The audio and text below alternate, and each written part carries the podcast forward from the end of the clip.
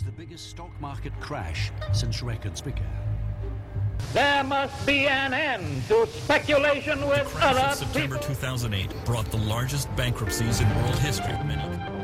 فرانسه رسما وارد رکود شده. گزینه‌های ریاضت اقتصادی را در نظر می‌گرفتند.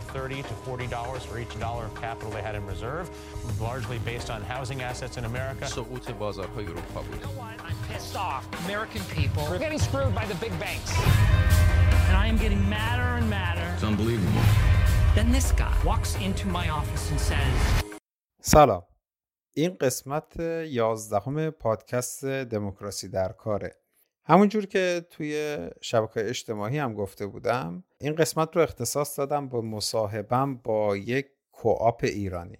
آرخ کوآپ یک گروه معماری ایرانیه که توسط یه سری از دانش آموختگان معماری چندین سال پیش راه اندازی شد و من اینجا با یکی از مؤسسینش به نام سعید مصاحبه کردم. این مصاحبه خیلی نکته‌های بسیار مهم و آموزنده‌ای رو داشت که یک گروه که دوست داشت با همدیگه کار کنه و یک سری ایده ها و بک‌گراند های عدالت هم توی ذهنشون داشتن، با همدیگه جمع شدن و یک سیستمی رو از ابتدا و از صفر خودشون آجر آجر رو همدیگه چیدن و این رو به صورت دموکراتیک پروروندن و رسیدن به یک جای خوبی که الان کاملا زیر پاشون سفت شده. تجربه این دوستان توی این کوآپ، توی این تعاونی دموکراتیک کارگری، تجربه بسیار ناب و دست اولیه که میتونه برای خیلی ها آموزنده باشه که چطور میشه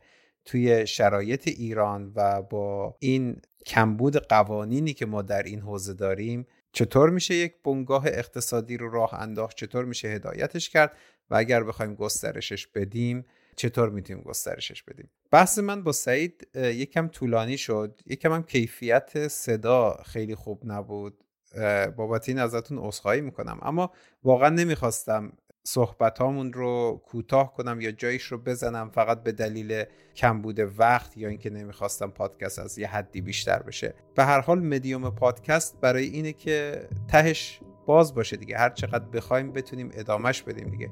بنابراین چیزی ازش کم نکردم، امیدوارم شما هم گوش بدید و از این تجربه دست اول یک کوآپ ایرانی لذت ببرید و و یه تجربه‌ای رو برای خودتون از این پادکست به ارمغان داشته باشید.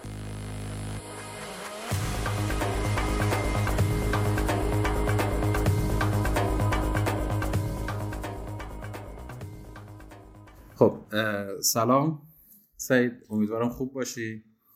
اگر حرفی خاصی هست شروع کنیم که مثلا با شنونده‌های حرفی بزن تا بریم سر بحث اصلیمون. سلام، من سعید هستم، فارغ التحصیل معماری و چندین ساله مشغول کار هستیم با دوستانم. ممنونم از پادکست دموکراسی در کار که هم محتوای خیلی مفیدی برای ما داشته و هم اینکه بعد اینکه من پیام دادم با هم ارتباط گرفتیم و تونستیم هم فکری کنیم راجع به سری مسائل مشترکی که راجع به این کار داریم. خب چطور شد که شما به این فکر افتادید که توی کارتون باید یه تعاونی دموکراتیک یا کوآپ را بندازید؟ اصلا چطور شد فکر کردید که باید کارتون تیمی باشه؟ این نیازش رو چطور حس کردید؟ این داستان به همون اوایل کار برمیگرده. ما قبل از این که خودمون حالا به طور رسمی ضوابط یک کوآپ رو تعیین کنیم و اینا، حدود یک سال من با یه تیمی کار میکردم که به هشت سال پیش تقریبا برمیگرده و بیشتر. اتفاقی که افتادیم بود که ما یک سری از بچه هایی بودیم که تقریبا توی یک سطح حرفه‌ای و تجربه کاری بودیم. من به واسطه یه سری پروژه به قول معروف به هم مراجعه شد برای گرفتن و برای کار کردن، که اتفاقی که افتاد این بود که حالا من میتونستم که طبق اون الگوی کلاسیک نیرو بگیرم، همکاری کنم و غیره و اینا، ولی بچه هایی که میخواستم باشون کار کنم بچه قوی بودن و میخواستم این چشم‌انداز رو داشته باشم که باشون ادامه کار بدم. به خاطر این از همون اول یه الگوی شراکت خیلی زمینی و به قول معروف عرفی بدون اینکه اصول خاصی داشته باشه با با هم صحبت کردیم که مبناش این باشه که بتونیم منافعی که از کار حاصل میشه رو با مساوات با بین هم تقسیم کنیم که همه علاقه داشته باشن که ادامه بدن. که البته این یه زمینه های فکری و غیره هم داشت که این تیم روش هم نظر بودن. این پروسه حالا اولش یک دو تا پروژه کوچیک بود و این پروسه برای چند تا کار اجرا شد. منتها یه سری سوالای پیچیده پیش اومد و این سوالای پیچیده زمینه شکلگیری یه سیستم پیچیده‌تر بود.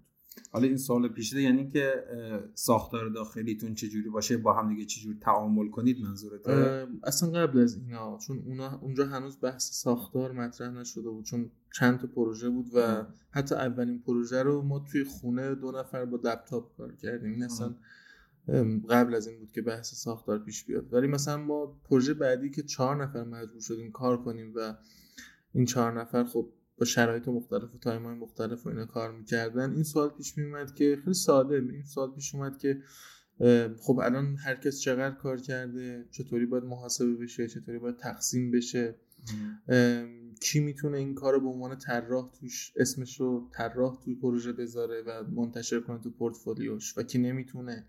این سوالا مطرح شد. یعنی اینا از بک‌گراند خودت میومد که فکر میکردی چون دارید یه کار تیمی انجام میدید منافعش باید به عدالت تقسیم بشه. بله این یه بهم گفتم یه بک‌گراند فکری داشت که من و یکی از همکارای دیگه هم که مؤسس این کوآپ بودیم با هم اشتراک نظر داشتیم رو سر این که ارزش افزوده‌ای که از کار یه دی تولید میشه باید با مساوات بین خودشون تقسیم بشه و چیزهای دیگه مثل رانت، لینک های کاری و سرمایه اولیه ملاک تصاحب کله بیزینس نباشه. با این زمینه فکری ما تیمی که تشکیل دادیم این نظر رو هم بهشون منتقل کردیم. خب سوالات کم کم پیچیده میشد، برای اینکه بتونیم جواب بگیریم اومدیم سیستم تشکیل دادیم.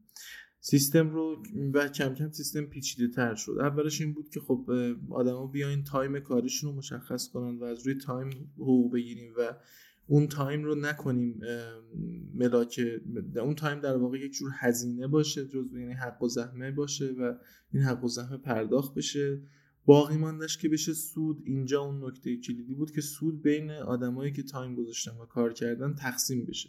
خیلی اولی و ابتدایی این کار ما توی یک دو تا از پروژه‌مون کردیم. یعنی مثلا اگر ده ایکس پروژه درآمد داشت و چهار ایکس میزان ساعتایی بود که زده بودیم، اون شش ایکس رو بر اساس چهار ایکس که کار کرده بودیم بین هم تقسیم می‌کردیم. منتها خب این کم کم پیچیده‌تر شد، پیچ پروژه‌ها بزرگتر شد، نیروی بیشتری لازم شد بگیریم و خب فضایی اجاره کردیم و تجهیزاتی خریدیم و لازم شد که این سیستم کاملا منضبط بشه و قاعده مند بشه.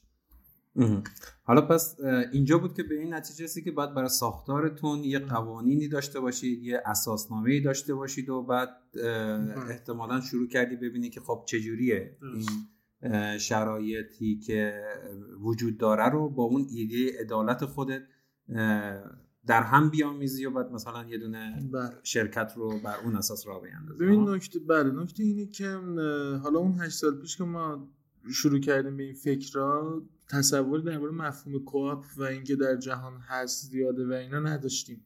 داشتیم به صورت ارگانیک افکارمون رو تبدیل به سیستمی می‌کردیم که بتونیم باهاش کار کنیم. و این تا حتی این اواخر من خیلی درباره منابع بین‌المللی و غیره و اینا تحقیق ویژه‌ای نداشتم. به خاطر همین ولی جالب اینه که سیستمی که تشکیل دادیم و قوانینی که گذاشتیم بسیار شبیه به چیزهای بین‌المللی که اتفاق افتاده و این نشون میده که ما این مسیر ارگانیک و طبیعی و منطقی این کار رو پیش رفتیم.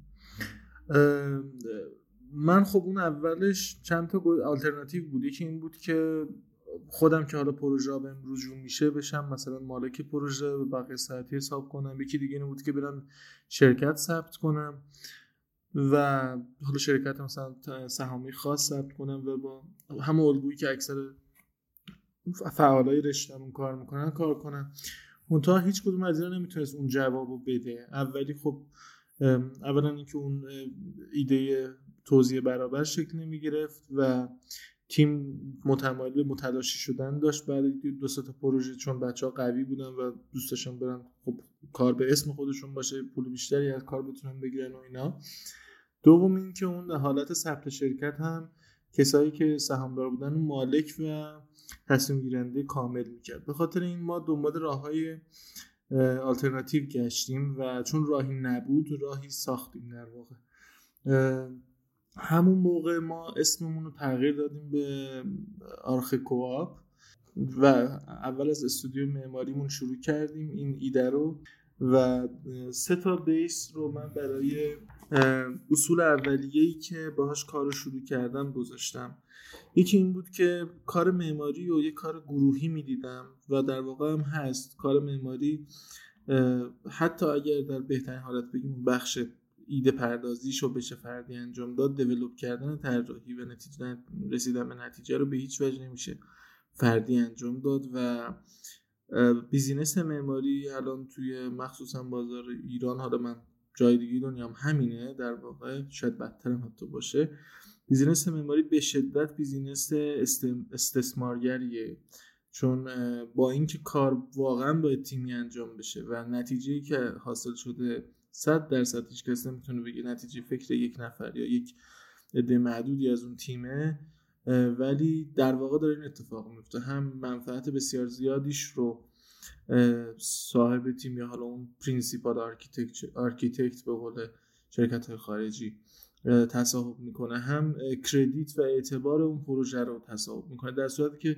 پروسه معماری امروز پروسه کلابراتیو به اصطلاح و فراری هم ازش نیست، چون پروژه ها بزرگ شدن، تخصصی شدن و اصلا نمیشه. آره، یعنی یه نفر باشد. اصلا زمان و نیروی انسانی رو نداره که مثلا یه پروژه ده. بسیار بزرگ رو بیاد دیتیلاش رو طراحی کنه. حتی من میخوام بگم در پروژه خیلی کوچیک مثل مسکنم یه نفر شاید بتونه کار خوبی هم انجام بده، ولی الان تخصص‌های متفاوت هست، سطوح کار متفاوت هست و میشه آلترناتیوهای مختلف برای کار زد. به خاطر این کار خوب اکثرا کاریه که از یه پروسه تیمی رد شده.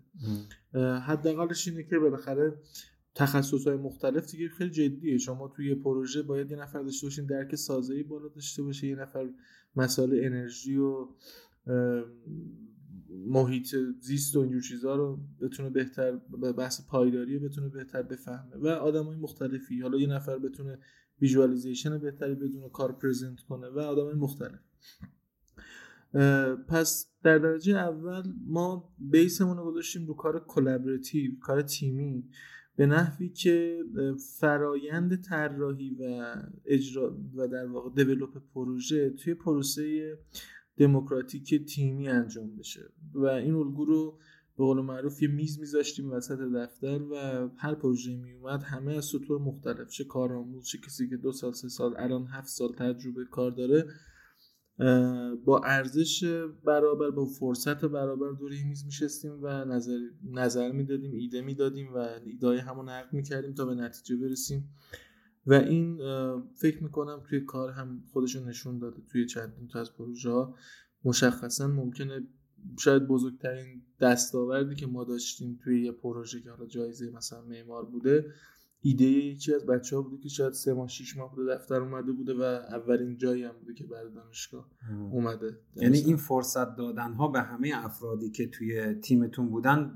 در نهایت به نفع خود تیم بود. قطعا همینطور. هدف اصلی همین بوده دیگه. هدف اصلی بوده که ما آدم‌ها رو استخدام می‌کنیم، صرفا نمی‌خوایم نیروی کارشون رو بگیریم، می‌خوایم فکرشون رو داشته باشیم، ایده‌هاشون رو داشته باشیم، نظراتشون رو داشته باشیم و اگر هم اعتماد به نفس یا تجربه یا توان کافی در اول کار نداشته باشن، سیستم رو شروع می‌کنه پرورش دادن اون آدم. اینم نکته خیلی مهمه. آره و و من عمدن و قصدن و با برنامه‌ریزی روی آدمایی که میان کار میکنم که رشد کنن، برعکس شاید خیلی جای دیگه که ممکنه آدما رو توی سطوحی نگه دارن و اجازه رشد ندن به دلایلی، ولی همین سیستم دموکراتیکی که ما حالا تو قالب کوآپ داریم این اجازه رشد دادن نیرو رو بهمون میده و الزامش هم میده، چون نیرویی که رشد پیدا نکنه یه آرزه میشه تو سیستم. باید, باید نیرو رشد کنه بیاد تو سطح مدیریتی تا سیستم درست کار کنه.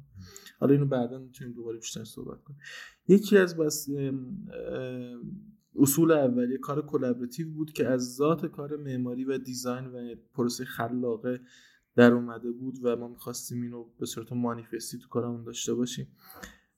یه اصل دیگه کار کوآپراتیو بود که حالا اون تعبیری که من اون زمان داشتم اون میگم شاید دقیق نباشه، اونم این بود که پروسه های تصمیم گیری و مدیریت به صورت دموکراتیک و تیمی و گروهی انجام بشه.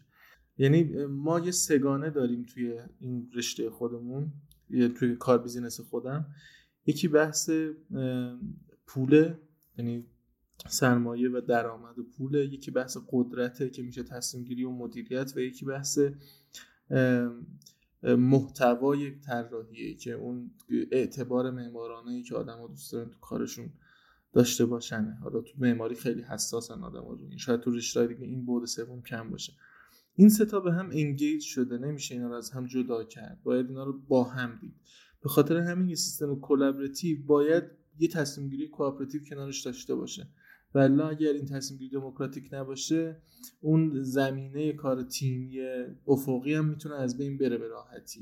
با یه تصمیم گیری تو سطح مدیریتی میتونه مثلا پروژه منحصر شه، مثلا طراحیش دست یه نفر و این کلا از بین بره. به خاطر همینم کار کوآپراتیو اولا یعنی اینکه ما همه تصمیم گیری ها رو تقریبا توی جلساتی با با بچه‌هایی که حالا بهشون میگیم پارتنر، ما توی سیستم خودمون با پارتنرها با هم میگیریم، با شرکا، و این تصمیمات شامل اجرایی ترین تصمیمات، شامل مثلا تقسیم کار، بحث‌های مالی، نوع توزیع مثلا الان فرضاً کار بین آدم‌ها، بعد و هر تصمیم دیگه‌ای، بحث‌های لوجستیکی دفتر و هر تصمیم.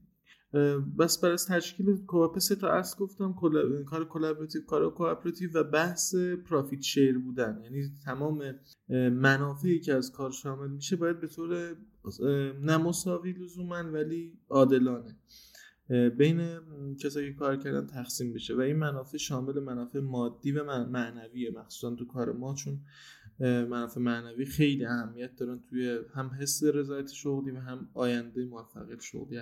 ولی حالا ما اومدیم هم سیستمی را بندازیم و عملی باهاش درگیر بشیم.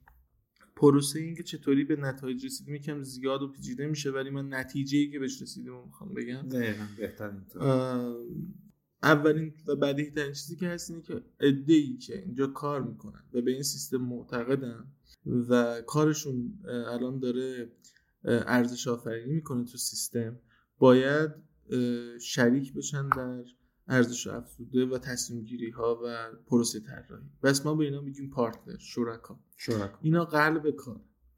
دو تا گروه دیگه هستن که هر هر کدوم به نسبتی با اینا دارن کار میکنن. یه دیگه, دیگه هستن که تازه اضافه میشن به مجموعه و هنوز مدت کمی از کارشون گذشته، شاید هنوز سنجیده نشدن و شاید هنوز خود سیستم رو درک نکردن که باش موافق مخالف باشن و بقیه پارتنرام اعتمادشون بهشون جلب نشد. ما یه فرصت مینیمم ماکسیمومی در نظر گرفتیم که آدمایی که وارد مجموعه میشن الان اون پروسه مصاحبه و استخدام رو رد میکنن که بتونن شرط‌های اولیه وارد شدن توی هیئت پارتنری رو برآورده کنن. این شرط‌ها شامل حداقل یک سال، حداکثر دو سال کار تو دفتره، یعنی کار کرده باشن با همون. تو موارد استثنایی کمتر هم قبول میکنیم اگه از قبل سابقه طرف رو یه شناختی داشته باشیم. و دومیش اینه که خود سیستم رو بفهمه، درک کنه، قبول کنه که کار کوآپه و همینجوری میخواد ادامه بده. سومی هم اینه که بتونه غیر از کار معماریش توی مسئول... شیر کردن مسئولیت‌ها و چیزایی که کلی‌تره تو این بیزینس شراکت چیز مشارکت کنه با بقیه بچه‌ها. این سه تا شرط باید احراز بشه که برآورده کرده و وقتی که خودش احساس کرد میتونه اپلای کنه، بگه من میخوام پارتنر بشم، این شرط رو دارم، و هیئت پارتنری باید قبول کنه. سوالی که پیش میاد اینه که اگه هیئت پارتنری قبول نکنه چی؟ اگه همه شرایط ایجاد بشه، یا اگه هیئت پارتنری توی جلساتش در ادامه مثلا حالا سالها کار کم کم شروع کنه این سیستم کوآپو به شکلی از درون استحاله کردن. این سوال از همون اول کار برای من پیش اومد، چون همکارانم لزوما با من همفکر نبودن، به خاطر منطقی که بحث داشت و به خاطر اینکه منافع داشت با عادلان شیر میشد متقاعد شدن که با این سیستم با من کار کنن و شاید اگه خودشون کسی بودن که پروژه اول رو میگرفتن خب این یه مسیر دیگه ای رو میرفتن. به خاطر این ما یه مفهومی باز تعریف کردیم به اسم فاندر یا مؤسس، که ما حالا مثلا توی گروه معماریمون دو تا مؤسس داریم. مؤسسین اولیه کاری که مؤسس میکنه، در واقع من مثلا شخص من هم فاندر هستم از طرفی، هم پارتنر هستم، یعنی پارتنر بودن من به فاندر بودن من ربطی نداره، یه فیچر اضافه است. من با پارتنر بودنم کار میکنم و تو سود شریک میشم و غیره، ولی با فاندر بودنم یه سری وظایف مشخص دارم. اونم اینه که یه جور صیانت کنم از اساسنامه‌ای که برای کل کار نوشته شده. این صیانت هم ابزارش اینه که اولا بتون هر تغییری توی اساسنامه با تایید فاندر میتونه اتفاق بیفته. ثانیاً یعنی پارتنرها تصمیم میگیرن اساسنامه تغییر بشه، تغییر داده بشه، ولی شما چک میکنید که ببینید با اون ایده اولیه دموکراسی چه تصمیم داره. بله. دوما اینکه توی سایر تصمیم گیری های جزئی هم اگر فاندر احساس کنه که یک جایی داره در تضاد با اصول اولیه قرار میگیره، میتونه ورود کنه و یک جورایی حق وتو داره برای رد کردن تصمیمی که هیئت پارتنری گرفته، که البته میتونه نطفه یک چیز بدی هم باشه، غیر دموکراتیکی باشه، یه کمی نگاه افلاطونی الیتیستی به قضیه است. آره این به شخص بستگی داره دیگه. ببین بستگی داره اون فاندره آره. آدمی باشه که بخواد مثلا این دموکراسی رو نگه داره ده. حالا برام بگو که خب چرا که اصلا این فاندر رو به وجود آوردی؟ چرا می‌خواستی این فاندرها از دموکراسی توی محیط کارتون محافظت کنن؟ دو تا دلیل داشته. ببین یه ضرورت بود، ضرورتش همینه که گفتم، چون ممکن بود تغییر کنه و در برابر این تهدید ما اصولاً باید خود این اساسنامه چنان وجه حقوقی داشته باشه که بتونه از خودش صیانت کنه. ولی وقتی ما توی سیستم اقتصادی و حالا حقوقی توی محیط بیرون کار میکنیم که یه همچین چیزی که مالکیت توش معنی نداره و شما با یک فرد حقیقی طرف نیستی، با یک سیستمی طرفی که سال به سال ممکنه پارتنرش تغییر کنه، یه تعریف حقوقی مشخصی از این موجود وجود نداره. تو قوانین کشوری منظور؟ بله تو قوانین کشوری وجود نداره. م. چون تعریف حقوقی مشخصی وجود نداره، پس نظراتی هم که باعث ایجاد شده قابل تفسیرن. دقیقا. پس طول سالها میتونن تغییر بکنن، آدما میتونن عوض بشن، و این که اگر اختلافی و غیره‌ای پیش بیاد کسی نمیتونه با یه پروسه قانونی و حقوقی با یه قدرت بالاتری بیاد اینو پیگیری کنه حقوق خودش رو. به خاطر این نیاز بود که یک جور قانونگذار درونی ایجاد بشه، یعنی یک جور مینی دولت برای داخل سیستم ایجاد بشه، که با این تفاوت که ما تمام ابزارهای اجرایی رو ازش گرفتیم، نه تو سود شریکه به واسطه فاندر بودنش، نه تو تصمیم گیری های ریز حق رأی ویژه‌ای داره، نه میتونه مثلا، منظورم اینه که بیشتر کارش کار مثل لوی جرگه ها یا مجلس هیئت مؤسسین، حکم های مثلا دولت هاست. یعنی با این کار شما اون خلأ قانونی که تو کشور وجود داره رو پر کردید. این فاندرها یا بنیانگذارا مؤسسا شدن محافظ ایده دموکراسی و اگر اختلافی پیش بیاد اینا حل میکنن بند. که این چیزتون شرکت دموکراتیک که تون بتونه ادامه پیدا کنه. حالا در ابتدای کار مثلا ما دو تا فاندر تو بخش معماری داشتیم. مثلا فاندر دوم خب کار نکرده، بعد یه سال رفته، سالهاست مواجهت. ما هنوز برای بعضی از تغییر اساسنامه‌ها با هم مشورت میکنیم، ولی ایشون هیچ منفعت مادی و معنوی تو کارا نداره. و این اگر یه سیستم دیگه ای بود ایشون هنوز که هنوز سهامدار بود میتونست بیاد کلیم کنه روی بحث‌های دیگه‌اش. و این نکته مثبتیه که دارم صحبت می‌کنم در موردش، با اینکه دوست صمیمی خودم هم بوده و قانوناً داره درست کار میکنه کارمون. چیز دیگه که می‌خواستم بگم اینه که ما بعداً این اینو به دیسیپلین‌های مختلف هم چند تا گروه با دوستای دیگه‌مون که حالا از یه دانشگاه بودیم و هم فکر بودیم کار کردیم. گروه شهرسازیمون با این ایده به راه افتاد که الان مستقل رفتن با یه فضای دیگه کار میکنن، اسمشون عوض کردن، ولی بچهای خوبی هستن، همکار هم بودیم. و گروه گرافیک داشتیم که اونم این اواخر مثلا به دلایلی تغییر چیز دادن، بیزینسی دادن، و بعدن ها مثلا یه گروه دیگه هم تو شکل گرفته که کار ساخت دیجیتال و کارهای کاتینگ اج به قول معروف تکنولوژی معماری و اینا رو انجام میده، با همین ایده ها شکل گرفته و یک جورایی ما یه چیزی هم تصور کردیم به اسم هیئت مؤسسین که مجموعه از مؤسسین گروه‌های مختلفی بود که توی این هلدینگ قرار می‌گرفت. یعنی من فاندر بخش معماری ام، با فاندر بخش شهرسازی، با گرافیک، با مثلا تکنولوژی میتونستیم جلساتی بذاریم و روابط بین این هسته ها رو تنظیم کنیم و بحث های دیگه. و حالا یه سری وظایف براش مترتبه که مثلا اگر هسته‌ای سازیف داره میشه تقویتش میکنیم، یه جوری از هم دیگه کمک میکنیم، آره ساپورت کنیم و کمک کنیم و اینجور چیزا. این هم همون نیازه به قول معروف. این این سیستم مجبوره یه مقدار به لحاظ حقوقی و مالی از بیرون ایزوله بشه، جزیره بشه، چون تعریف نداره. به خاطر این باید نهادهای حمایتی داخلی ایجاد کنه واسه خودش. اینم در راستای اون بوده که هرچی خیلی موفق نبوده، کار اشتراکی بین گروهایی که به این ایده معتقدن. بله. گرچه حالا نمیتونم بگم خیلی موفق. پس ما ساختارمون از سه تا بخش تعریف چیز شد، تشکیل شد به اسم فاندرها، پارتنرها و حالا کارآموزها یا کارمندایی که در آینده میخوان پارتنر بشن. و بعد اومدیم راجع به سیستم توزیع سود و ضرر بین این پارتنرها.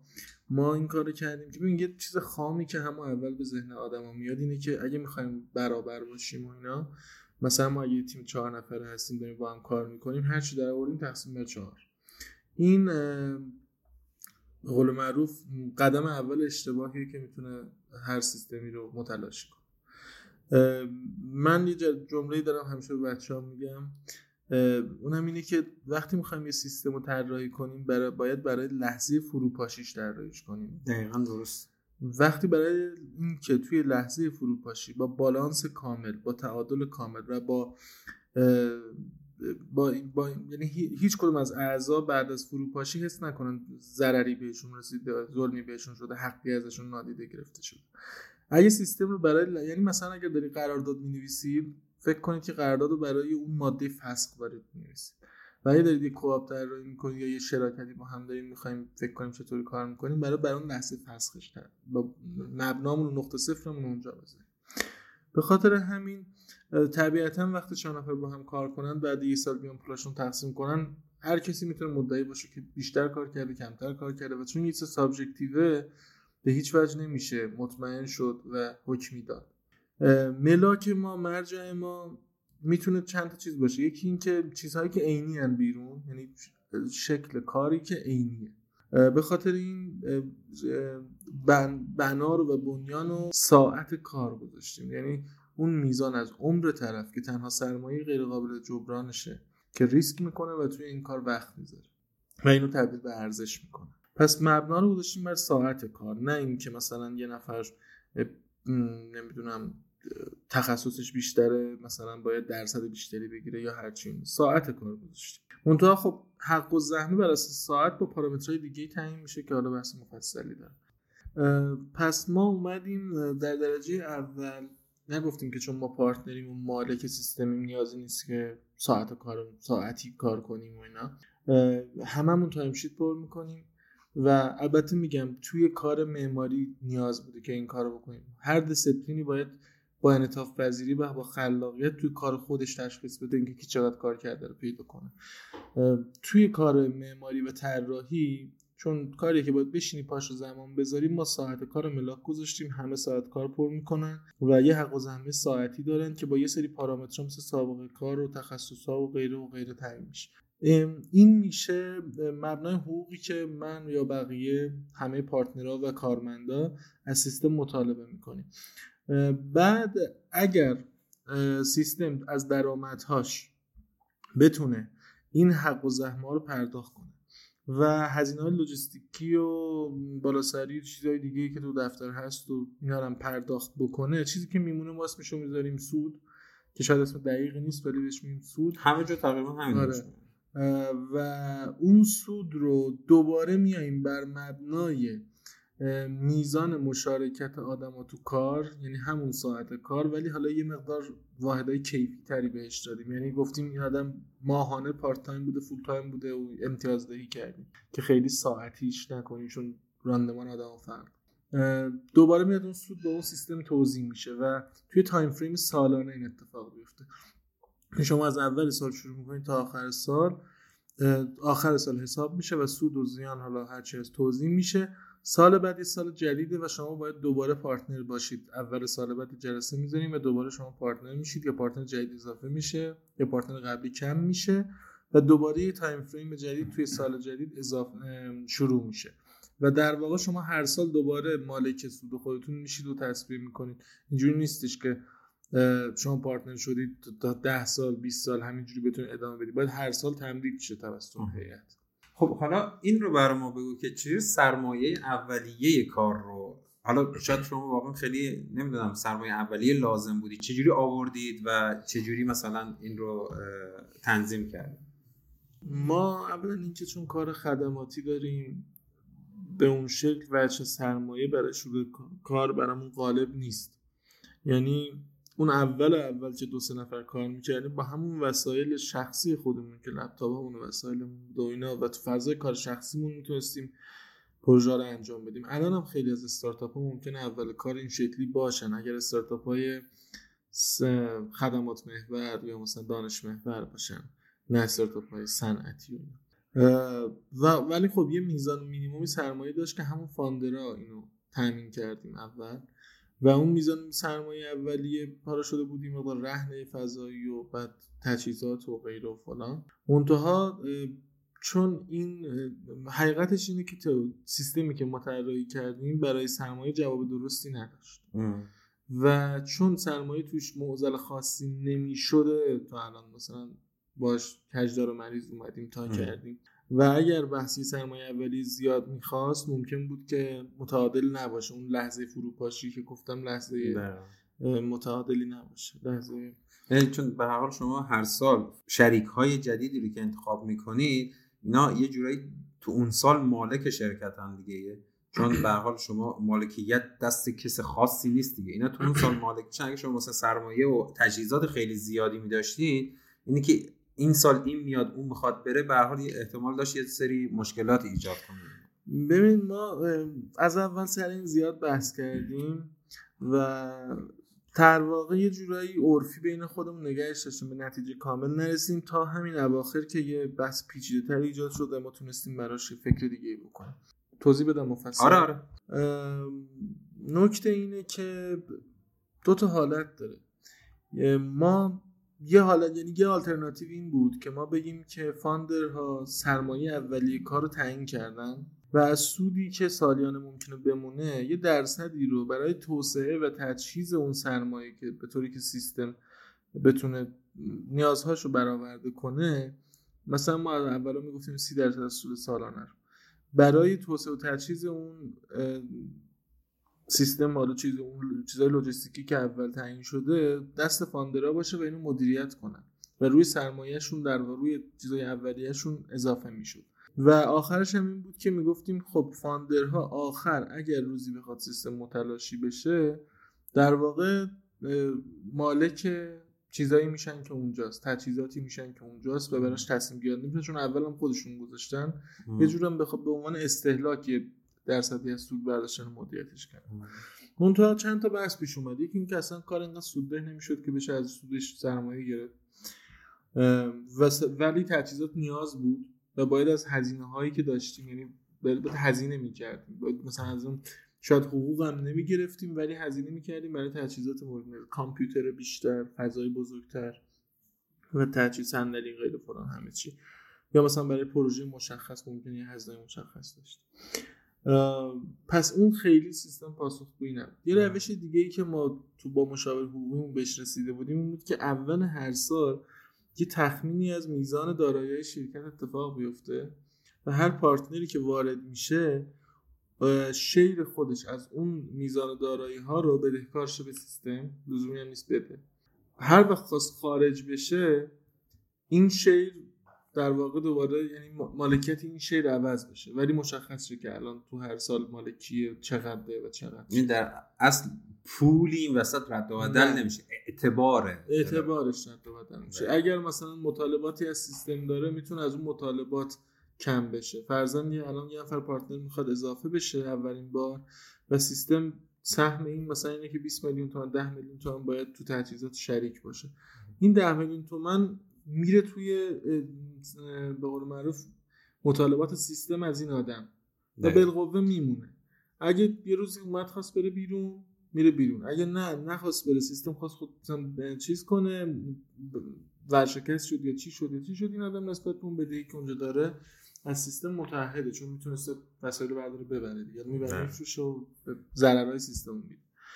یه دیگه مدل دیگه بود که اینم لازم نشد که عملی باشه و در واقع ما الان تا الان به صورت عرفی گذروندیم و میزان حالا سرمایه‌های درگردشی مثل پول رهن و غیره و چیزای اینجوری که نیاز بوده از خود کار در اومده و جابجاش نشسته و کسی هم الان نمیپرسه که اینا مال کیه.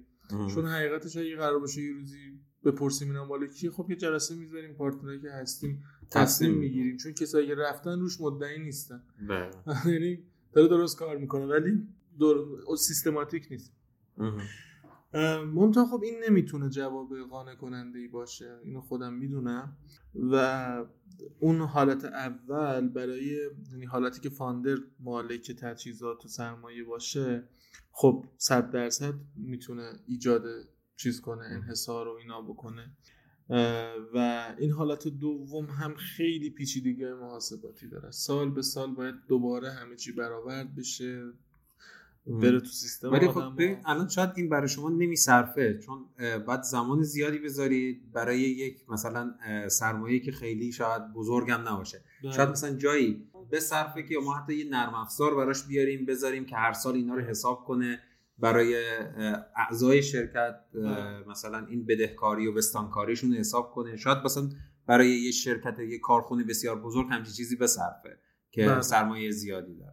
دقیقاً ممکنه که اونجا بصرف ضمن اینکه ممکنه اونجا مفاهیم درستری ایجاد بشه، مثل مثلا یک جور سهم از سرمایه مثلا شکل بگیره یا یه همچین اتفاقی بیفته. حالا من خودم خیلی با اون قضیه موافق نیستم، چون یه کار قشنگی که شما کردید اینه که شما مفهوم سرمایه و نیروی کار این دوگانگیش رو از بین بردید. اینجا اصلا چیزی به عنوان این که من این سهم این شرکت رو دارم اونقدر سهم رو دارم اصلا معنی نداره. شما اگه دارید کار میکنید یه قسمت از شرکت مال شماست، وقتی دیگه کار نمیکنید دیگه اون قسمت از شرکت مال شما نیست. یعنی این یک نکته بسیار اساسی که توی سیستم سرمایه داری این دوگانگی بین سرمایه و نیروی کار به وجود آورده که شما با همین کاری که ساختاری که اینجا ساختیم یه جوری از بین بردید. خواستم حالا بگم که این برای سیستمی که سرمایه بزرگی برای شروع کار میخواد و ریسک پذیری این سرمایه هم بالاست، قانع کننده نیست. یعنی ریسک بالایی به این سرمایه سو قانع کننده نیست. نه نه اینکه در کل قانع کننده نباشه ها. ببین اگر در یک جهانی به سر ببریم که اقتصاد به شکل دیگه‌ای باشه و عادلانه‌تر باشه، برابری حاکم باشه، این بحث ممکنه پیش نیاد. ولی ما در یک سیستم می‌کاریم یعنی که سرمایه خودش سودزاست، می‌ذاریش تو بانک خودش سود میکنه. پس چطوری کسی باید متقاعد شه که بیاد سرمایه‌شو بذاره جایی و توقع کن توقع داشته باشه، کار اولویت داشته باشه نسبت به سرمایه. این بخاطر سیستم دنیا این شکلی ما مجبور بودیم که هر چقدر تو داخل سیستم خودمون یک روش عادلانه و برابرانه ایجاد کنیم نسبت به دنیای بیرونمون در درجه اول عملگرا و در درجه دوم یکم هم بی‌رحم باشه. ما حتی توی مثلا شاید اون روش ورودمون برای گرفتن پروژه ها و غیره و اینا کاملا اگریسیوه اگر به لحاظ بیزینسی حساب کنیم. قیمت‌های پایین میدیم، پایین‌تر میدیم اگه لازم باشه از رقبا و مثلا پرزنت‌های حجیم‌تر. اینجوری نیستش که مثلا یکی بیاد بگه بابا هم صنفی این کارو نکن بازار خراب میشه. ما اصلا اینجوری نیستیم، کاملا اگریسیو کار میکنیم و دو سه تا مثلا سیستم دو دفتر مشاور رو خودمون واسرین ورشکست بشن ادغام بشن تو ما، یعنی مثلا کاراشون رو ما بدن و اینا. ولی لازمه اگه بخوای مثل اینه که شما یه سیستم بسته عادلانه درست کردی و برای اینکه سر پا نگهش داری به پشتوانه اون بچه‌ها که داخل سیستم هستن باید این سرمایه انسانی رو حفظ کنی دیگه. آره تو فضای بیرون باید تهاجمی کار کنی. البته این چیز نیستا اخلاق حرفه‌ای و اینا رو رد نمی‌کنه به هیچ وجه. مثلا ما جایی نرفتیم سراغ مثلا اخلاق حرفه‌ای رو زمین بزنیم، اینا که این بحث تا دیگه به هر حال الان بازار آزاده دیگه. منظورم همینه دقیقاً. میخوام بگم اگر داخل فضا بحث عرضه تقاضا بازار آزاد و اینجور چیزا رو نمیگیم و یه سیستم برابری داریم، تو بیرون از دفتر تو بازار آزاد همون قوانینی که هست رو داریم بازی می‌کنیم، به مجبورم هستیم که کار کنیم.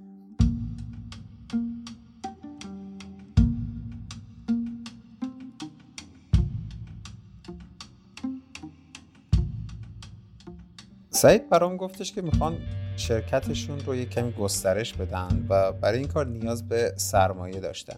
اینجا ازش پرسیدم که این ورود سرمایه به شرکتتون رو چجوری مدیریت میخوایم بکنید؟ یعنی با سرمایه گذارها چه قراردادی رو بستید و چطور میخواین استقلال و دموکراسی رو تو شرکت حفظ کنید؟ شاید تا حالا نیاز به سرمایه بزرگی نداشتید، از این به بعد چطور میخواین این استقلال رو حفظ کنید؟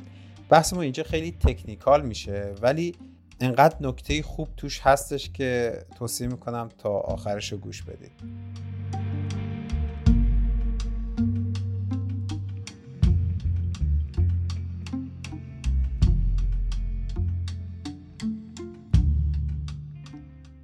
ما اخیراً خب حالا بیزینسمون یه فرصت‌هایی و بحث‌هایی براش پیش اومد که نیاز به سرمایه گذاری داشت. ضمن اینکه بعضی از بچه‌ها بعضی وقتا که مثلا سیستم به لحاظ مالی عقب بوده برای رسوندن نیازها، یه چیزایی هم حد از خودشون وارد کردن به سیستم و اون هم یه جورای سرمایه گذاری بوده که تا حالا محاسبه نشد. ما الان نیاز به سرمایه گذاری بزرگ داشتیم برای همین سال آینده کاریمون و نشستیم فکر کردیم که چطوری میتونیم اینو ادغام کنیم و به یه روشی هم رسیدیم که حالا من دوست دارم اینو اینجا بگم، شاید به درد کسایی که این سوالو دارن دقیقاً حتما، چون چیز قبلی که گفتم به درد کسی نمیخورد. اولا من اینو قبل اینکه توضیح بدم سیستم اینو بگم، این روش چون یک جمعی با هم برای مسائل خودشون دارن تصمیم میگیرن و پرابلم سولوینگ میکنن به اصطلاح، بسیار تاباوری بالایی داره در برابر مسائل مشکلات، خیلی گره نمیخوره و میتونه مسئله خودش رو حل کنه با همین بحث. مثلا همین مشکلی که در باره سرمایه ایجاد شده به خوبی ما تو بحث داخلی خودمون حل کردیم و این دموکراتیک بودنه یه مزیت اصلیش همینه. اینو من منظورم نیست که این روشی که الان میگم یه گزینه خوبه، میگم این روش رسیدن به گزینه خیلی خوبه و اینو شما داشته باشید تو ذهنتون که هر مشکلی تو کار باشه بگید نه مثلا کوآپ که برای این جواب نمیده. کوآپ چون یه پروسه فکریه، یعنی پویاه پویاست داخل خودش برای جواب داره ام. مثل شرکت سهامی نیست که اساسنامه و قوانین مشخصش. شما اینجا مشکلاتتون رو مطرح میکنید و با فکرایی که خودتون میذارید برای خودتون اون جواب سوال رو پیدا میکنید. چندین هفته وقت میذاریم حلش کنیم. حالا در مورد سرمایه کار من اینو توضیح بدم که خیلی طولانی نشه. ببینید توی اقتصادی که الان حاکمه، اقتصاد حالا سرمایه داری که حاکمه، تضاد بین کار و سرمایه، اقتصاد طرف سرمایه رو گرفت. یعنی سرمایه ملاک شروع کار، ملاک تصاحب یک بیزینسه. یعنی یه بیزینسی که از سرمایه سرمایه دار و کار یه سری افراد تشکیل شده، اون بیزینس در تصاحب سرمایه است نه در تصاحب کار. دقیقا. ما تو کار خودمون می‌خواستیم اینو می‌خوایم اینو برعکس کنیم، در تصاحب کار باشه ولی به سرمایه هم نیاز داریم. خب خیلی ساده میشه گفت سرمایه با کار چی کار میکنه؟ سرمایه‌دار میاد یه کارخونه میزنه، به کار به کار به کارگر میگه که خب تو کار کردی، مزد تو گرفتی، برو. ما بیایم برعکس این کارو بکنیم. کار... کارگرا بیان یه سیستم بزنن توش کار کنن، از سرمایه‌دار سرمایه‌شون رو بگیرن، از سودشون رو بگن بدن برو. دقیقاً. این منطقه کانسپت اولیه‌اش. یعنی سرمایه رو که وارد کردیم نگیم این مالک و تصاحب کننده مثلا تا ابد پروژه است، تا وقتی بخواد تصویه کنه مثلا بفروشه سیستم. بگیم این تا وقتی سودشو گرفته نگرفته تو سیستم میمونه، سرمایه سودشو گرفت میره. دقیقاً. و میذاره بیزینسی که شکل داده رو واسه کار، واسه اونایی که دارن کار میکنن. برای این ما باید یه جوری میتونستیم کار رو تبدیل به سرمایه کنیم و با هم بتون... تا بتونیم با هم بسنجیمشون. یعنی ما یک ساعت کاری رو نمیتونیم بگیم مثلا با ده واحد سرمایه برابره که لزوما. بعد این عدد کار انقدر توی بازار پایینه که اگه ما بخوایم بگیم صد میلیون تومان برای یه کار سرمایه لازمه، باید مثلا چند چندین سال یه نفر حقوق بگیره تا به اون برسه. پس چیکار بکنیم؟ ما اومدیم گفتیم که یه عدد بزرگی برای حقوق در نظر بگیریم، بهترین حقوقی که شما فرض کن با کارت میتونی بگیری، شاید اصلا توی کشور توسعه یافته بتونی بگیری. مثلا اگر الان فرض کنیم که فرضاً یکی مثلا توی شرکت ما که یه سال دو سال سه سال تجربه داره، فرض کنیم دوازده میلیون تومان حقوق باشه یا پانزده میلیون تومان حقوق باشه. خب این حقوق خیلی بالاست. بعد ما بگیم که شما این کارو میکنی، در واقع کارت پانزده میلیون تومان ارزش داره.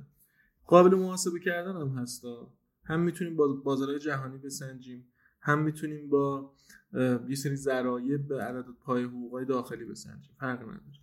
بعد ما بیایم بگیم شما یک سوم اینو یا یک بخشی از اینو، یک سوم مثال میزنم، استحقاق گرفتنش رو به عنوان دستمزد داری تا اموراتت بگذره، دو سومش رو به عنوان سرمایه، انگاری سهام بهت دادیم به جای پول اه.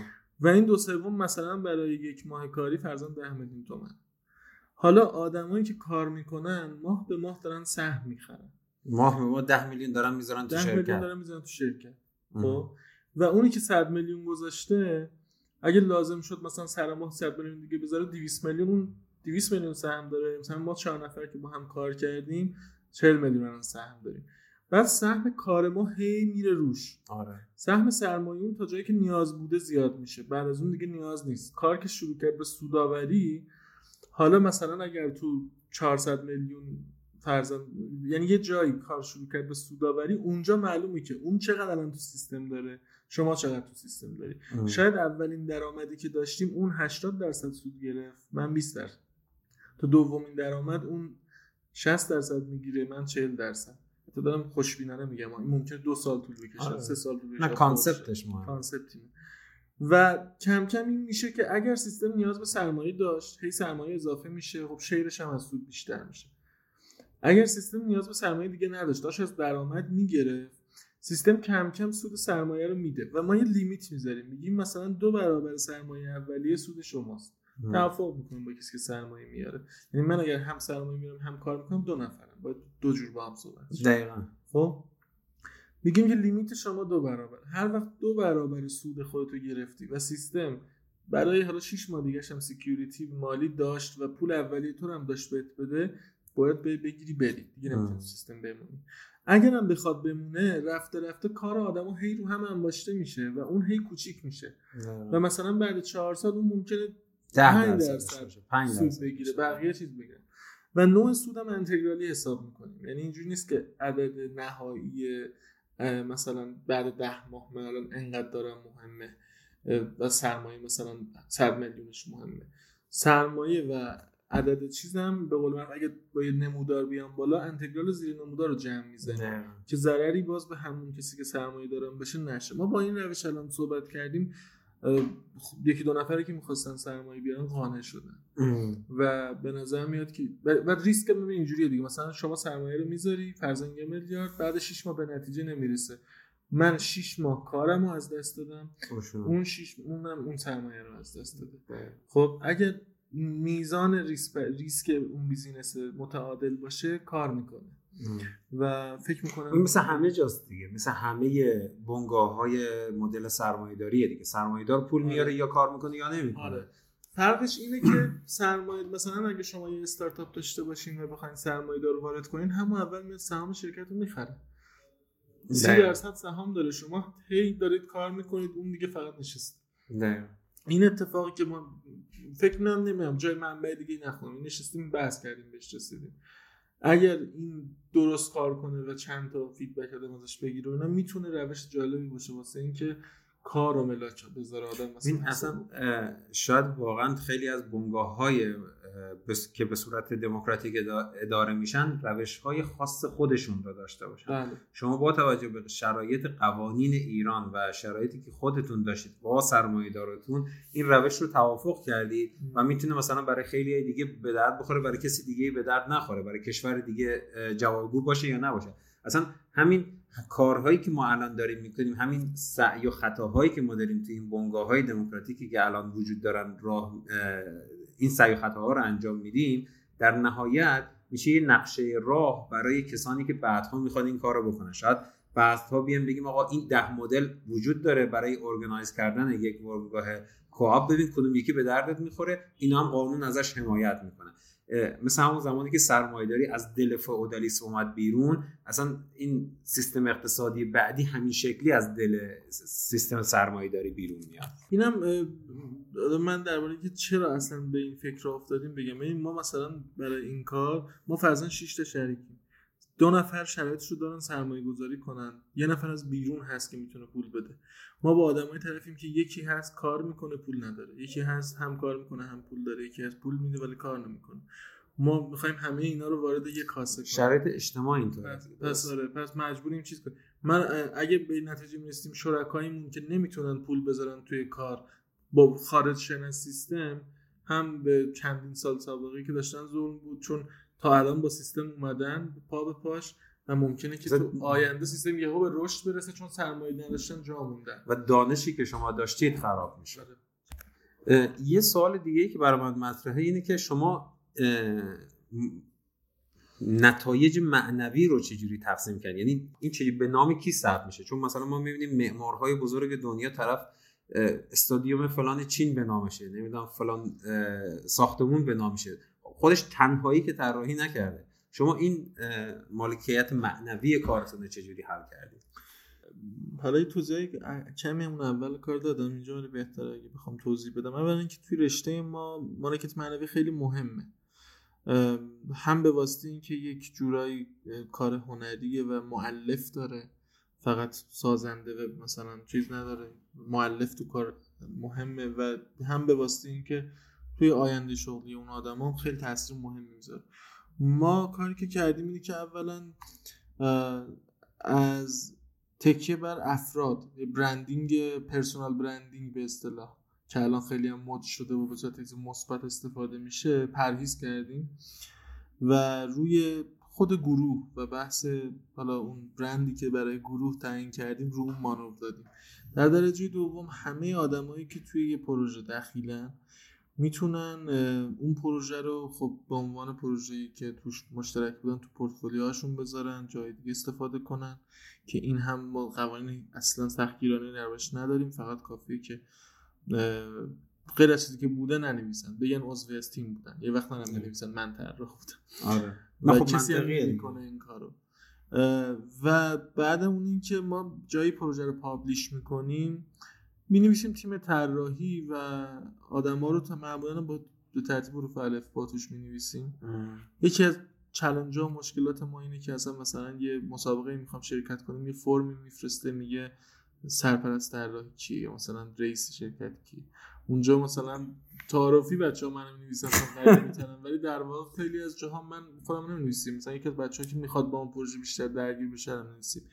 خیلی وقتا دیگه مثلا بعد این مدتی دیدیم این جدیه برای پروژه داخل دفتر مدیر پروژه انتخاب کردیم که هم بتونه تامین هر پروژه‌ای رو, رو یه نفر مدیریت که مدیریت کنه. حالا اونو به کارفرما معرفی می‌کردیم، ولی جای پروژه می‌خواست منتشر بشه، همه مساوی با همسط اسمش رو می‌نویسن.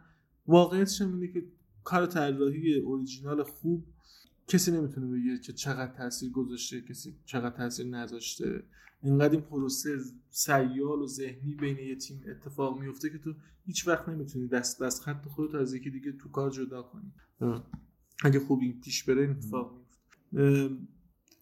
این در مورد حقوق معنویه که اتفاق خیلی هم معماروش حساسن و با هم بعضی وقتا.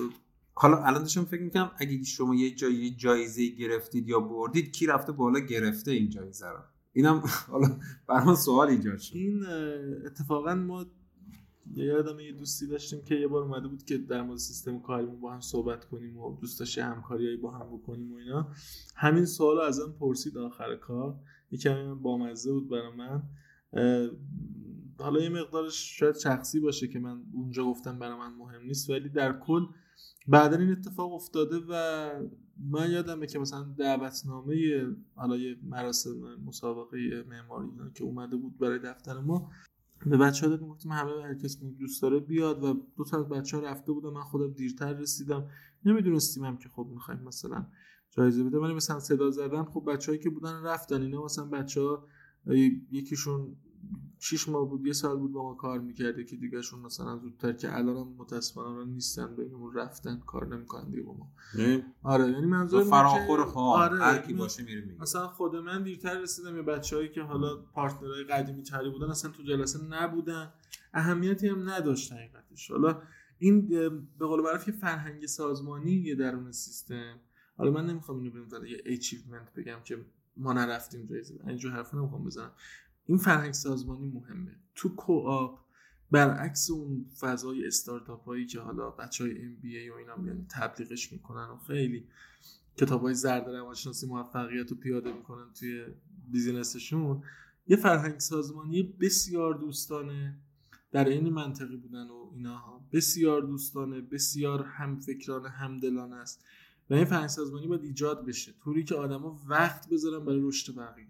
بچهای ما که مثلا خب بچه‌مون دانشجو دکترا داریم و بچه متخصصی داریم که بیرون کلی مثلا و برای کلاس مثلا فلان نرم افزار کلی پول میگیرن، داوطلبانه بعد التماس میکنن نیروهای جدیدو که من براتون جمعه کلاس میذارم بیاین یاد بگیرین.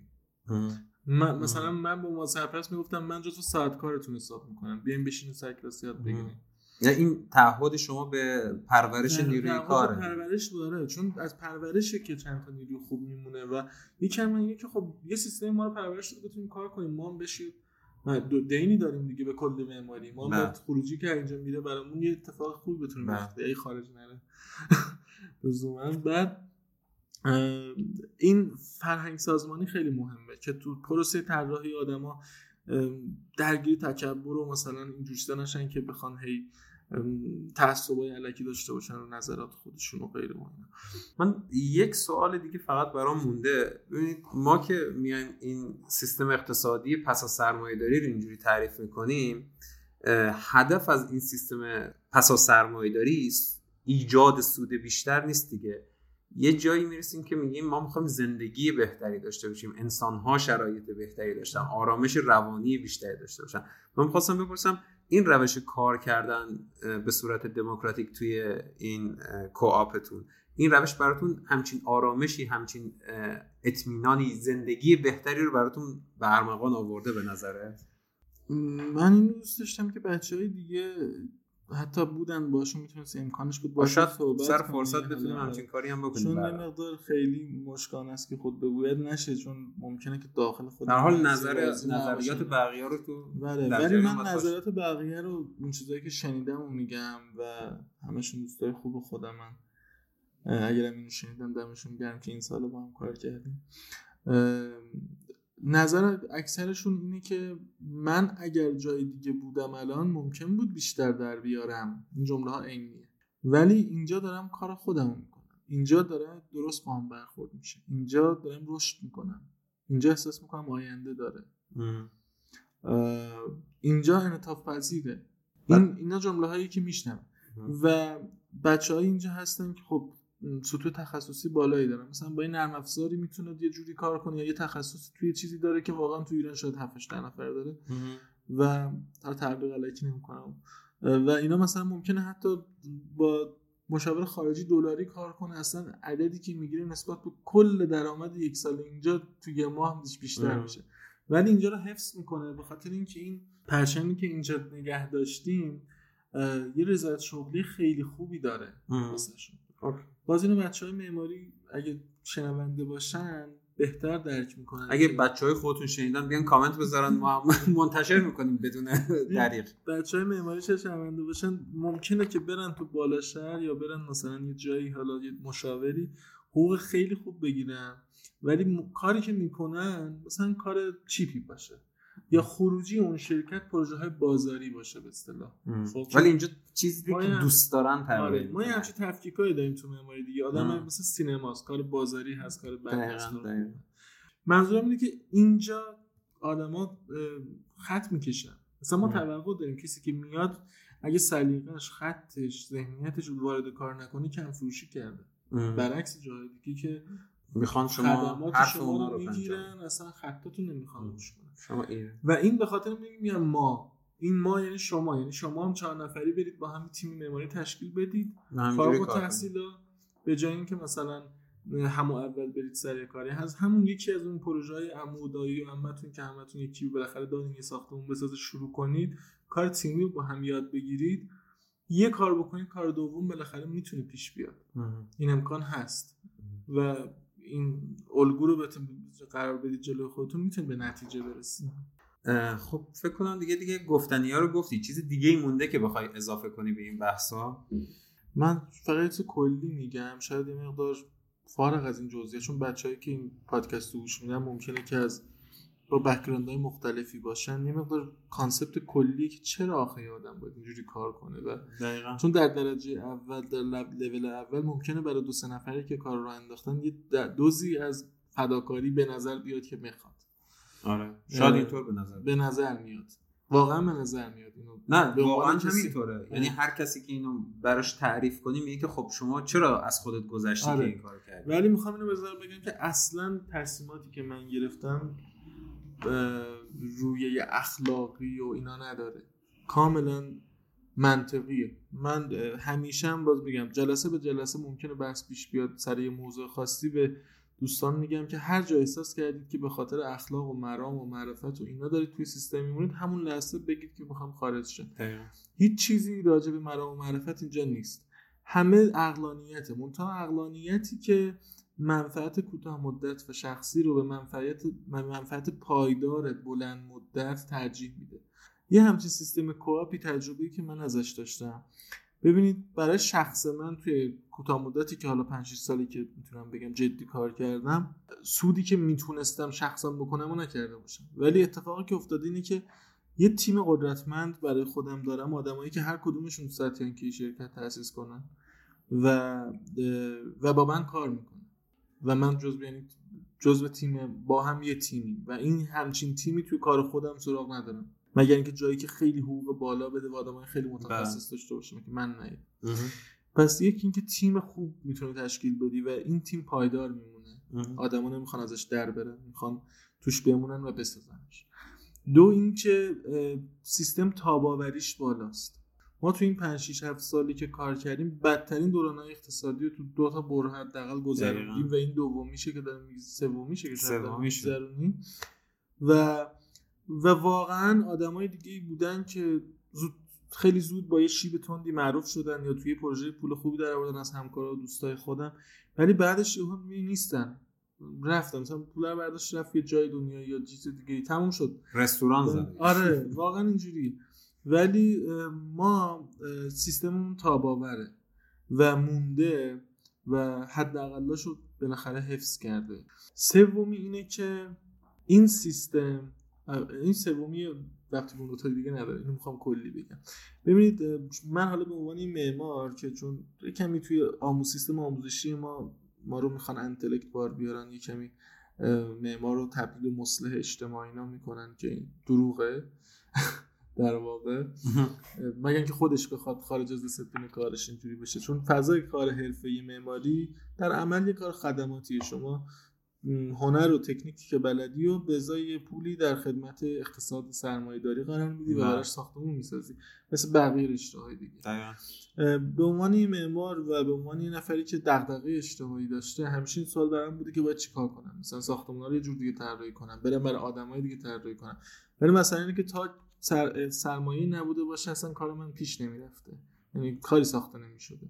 این ممکنه که هر کس دیسپلین خودش بهش برسه که دغدغه مندی چطوری میتونه تبدیل بشه. نکته اینه که دغدغه مندی اون میزان در واقع اون دایره اختیار و قدرت شماست در اینکه بیزینستون رو چطوری مدیریتش کنید.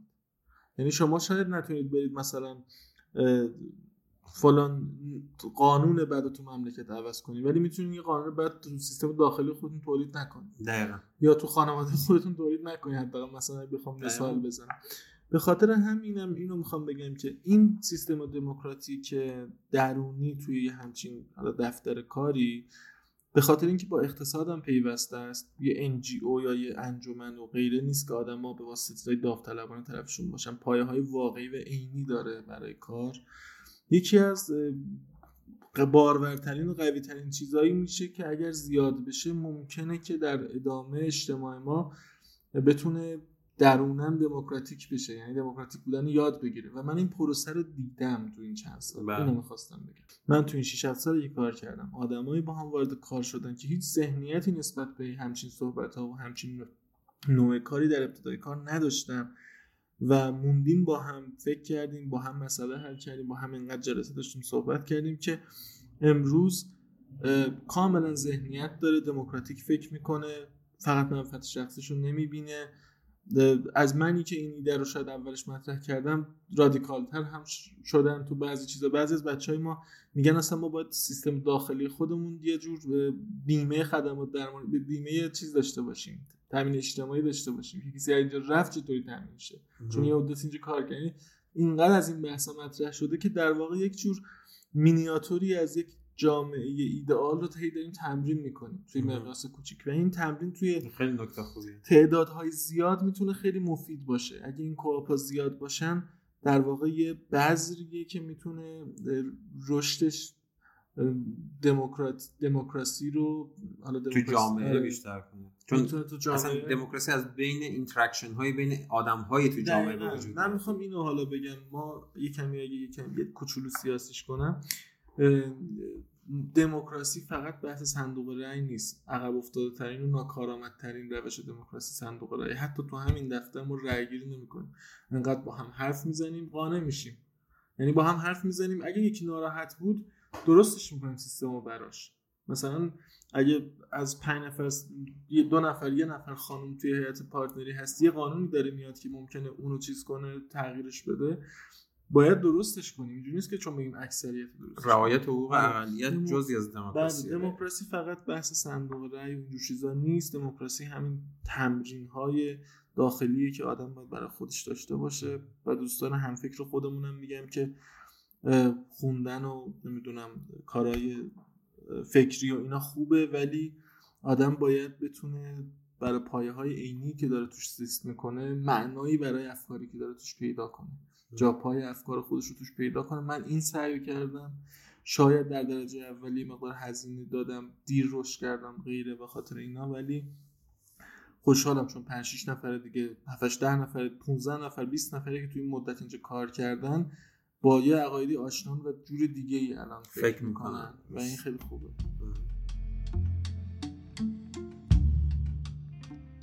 برای دوستان معمار خودم هم و معمار و شهرساز و طراح هم اینو اضافه میکنم که پروسه طراحی برای یک جامعه که مدرنه و جامعه دموکراتیکه لزوما نباید بریم سراغ این که چه شکلی، چه فرمی، چه دیاگرامی کارو مثلا برای این جامعه مناسب میکنه.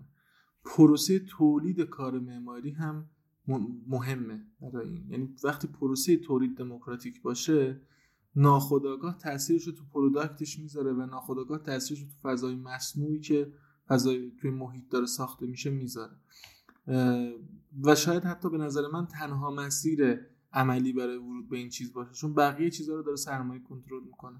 اون پروسه کاره که شما دارید کنترلش میکنید. یعنی میگه که این دموکراسی که شما توی محیطتون دارید تو کارشتون خودش رو نشون میده. توی جامعه دموکراتیک الزاماً باید یک طراحی دموکراتیک، طراحی شهری، طراحی معماری دموکراتیک هم داشته باشه. دقیقاً. من شاید نتونم خیلی دقیق صورت بندیش کنم، چون شاید با رسم شکل بهتر بشه، چون عوامل عینی که چرا خب تو تو کار پنج نفری کار کنی، یه نفری کار کنی، توی محصول تو جامعه تاثیر میذاره، چه ربطی داره سوال. ولی نکته اینه که تاریخ معماری که نگاه کنیم، ما وقتی مونارکا رو داشتیم، معمارهای شکل دیگه‌ای داشتیم، وقتی مثلا توتالیترا و دیکتاتورا رو داشتیم مثل هیتلر و غیره، اینا معمارای خاص خودشون رو داشتن. شکل معماری ساختمان‌های اون موقع فهم باز مثلا اصلا جامعه معماری مدرن برای جامعه باز که امروز در جهان وجود داره، حالا به نسبت نگیم خیلی باز، با معمارای ایجاد شده که این نوع تفکر رو داشتن.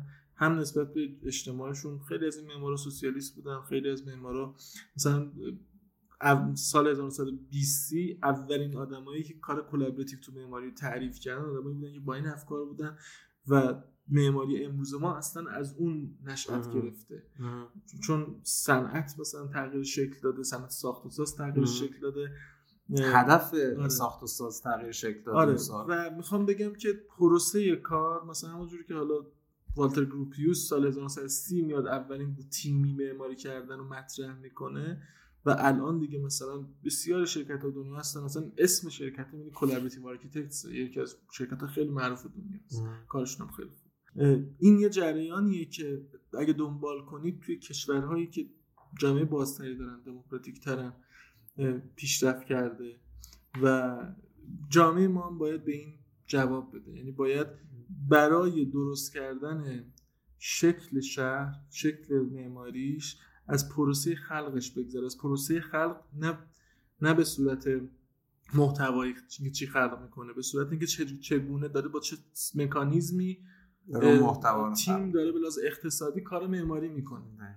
وقتی کار معماری دموکراتیک باشه، منافعش برای همه باشه، تأثیرش رو تو شهر تو آینده میذاره. من فکر میکنم حتی اگر اینا بیشتر بشه، ما اثراتش اصلا تو نماهای ساختمون و نحوه طراحی خونه ها میبینیم، چون تو هر دوره معماری که ما در طول تاریخ داشتیم بر اساس تفکر اون جامعه معماری فرق کرده. شما اینا رو میتونید توی ساخت توی آبجکت بردار یک به یک نیست که وصلش کنم، ولی مسلماً دوره‌های مختلف معماری با تغییرات اجتماعی پیوند داشتن.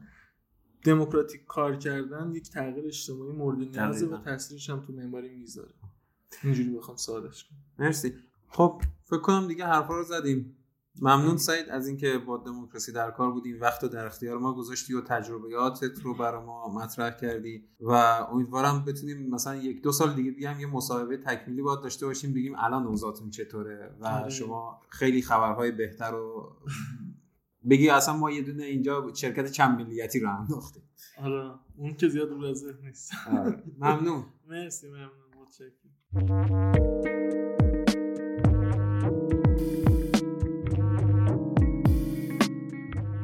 این قسمت یازدهم پادکست دموکراسی در کار بود که شنیدید. تو این قسمت با سعید، یکی از مؤسسین آرخکوآپ که یک گروه معماری تو تهران هستن، صحبت کردم و خود من کلی چیز ازشون یاد گرفتم و تجربهشون برام یک تجربه بسیار ارزشمند بود و خیلی خوشحال شدم که کسی تو ایران داره این کار رو انجام میده. مطمئناً کسان دیگه‌ای هم هستن که چیزی شبیه تعاونی دموکراتیک رو راه انداختن یا کوآپ دارن یا به دموکراسی کاراشون رو انجام میدن و تصمیم گیریاشون رو انجام میدن. اگه شما هم کسی رو میشناسید یا خودتون دارید یه همچین کاری رو انجام میدید، حتما با من تماس بگیرید. من خوشحال میشم باهاتون مصاحبه کنم و ببینم تجربه شما از کار کردن دموکراتیک توی هر بخشی که کار میکنید چی بوده و این تجربیات رو اگر بتونیم در اختیار بقیه قرار بدیم که اونا هم یاد بگیرن چطور میتونن سیستم شرکتشون رو به دموکراسی اداره کنن، خیلی هم کمک میکنه به رشد این سیستم و رشد دموکراسی در سیستم اقتصادی مملکت. ممنون که با ما بودید تا اینجای کار و دموکراسی در کار رو گوش کردید. دموکراسی در کار رو میتونید از همه اپلیکیشن های پادکست، از سایت ناملیک، تهران پادکست و همچنین از تلگرام گوش بدید. وبسایت دموکراسی در کار رو هم راه انداختیم، از اونجا هم میتونید به پادکست دموکراسی در کار و دموکراسی در کار پلاس گوش بدید. آدرسش هم هست دموکراسی در کار دات کام.